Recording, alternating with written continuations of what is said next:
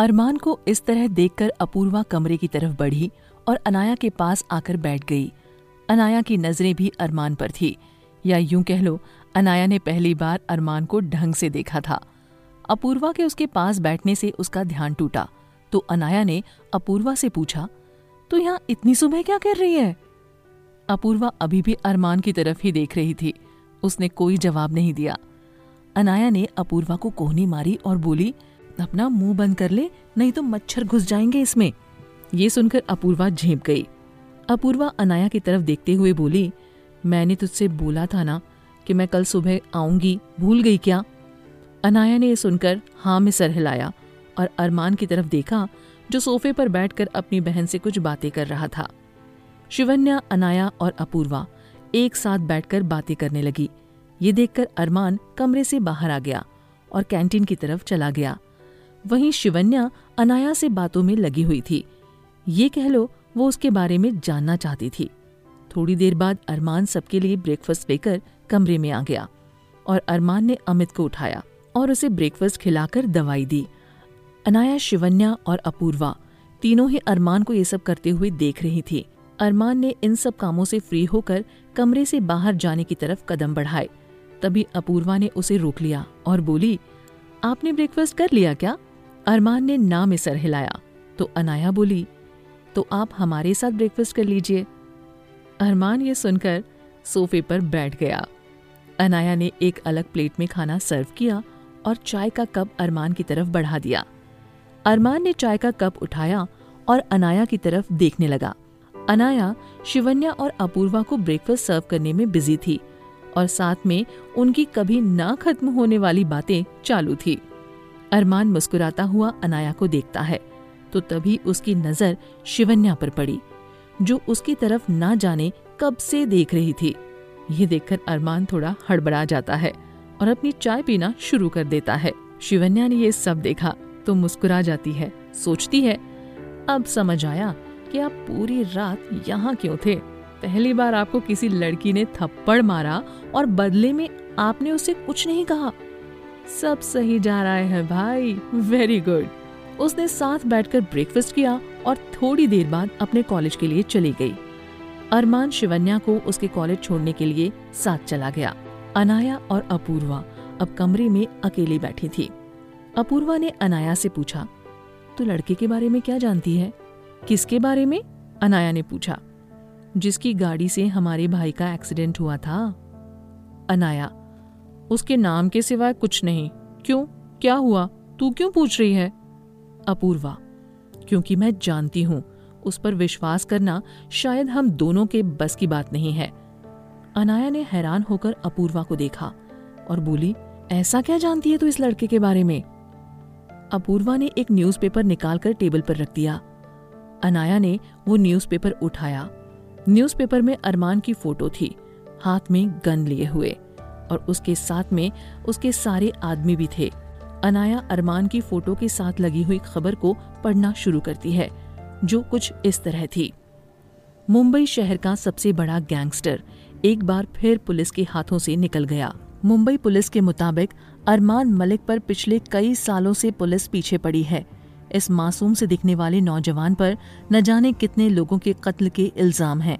लेकिन कोई सबूत ना होने की वजह से एक बार फिर मुंबई पुलिस ने अरमान मलिक के खिलाफ कोई कार्यवाही नहीं की। इससे आगे अनाया पड़ती है, उससे पहले अपूर्वा ने उससे पेपर छीन लिया और वापस अपने बैग में रख लिया और जो कुछ भी हुआ, उसे सोचकर वो हैरान रह गई। तभी अपूर्वा की आवाज़ ने उसे सोच से बाहर निकाला। उसने सुना, अपूर्वा कह रही थी, तेरी तरह मैं भी हैरान हो गई थी। ये सोचकर कि इतना मासूम सा दिखने वाला लड़का गैंगस्टर भी हो सकता है और खूनी भी, विश्वास ही नहीं हो रहा। अभी तक तो जो कुछ भी देखा है, वो सच है। या फिर ये न्यूज़पेपर में जो खबर छपी, वो सच है। यार, मैं तो कल इसे देखकर दिल ही दे बैठी थी। उसकी नीली आँखों में ऐसी खोई कि अभी तक वापस आने की कोशिश कर रही हूँ।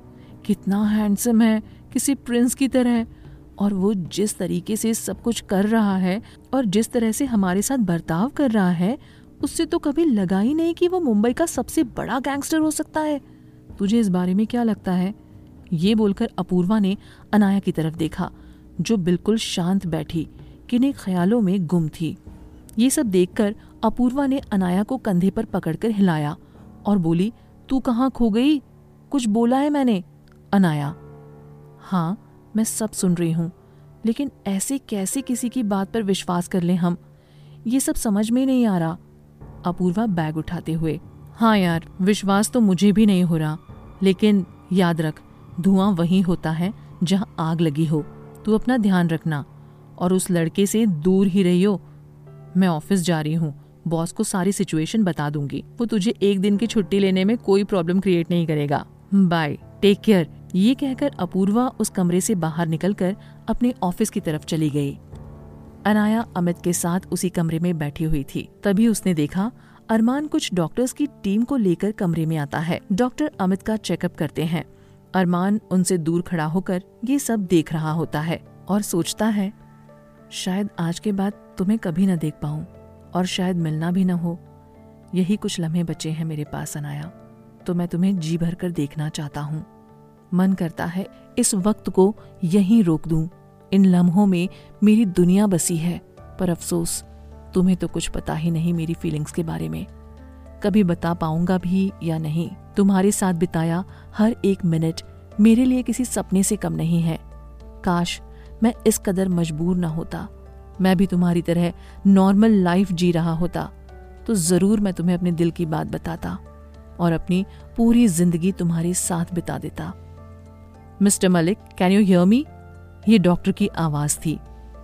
अरमान अपनी सोच से बाहर आया और डॉक्टर से बोला, यस, डॉक्टर।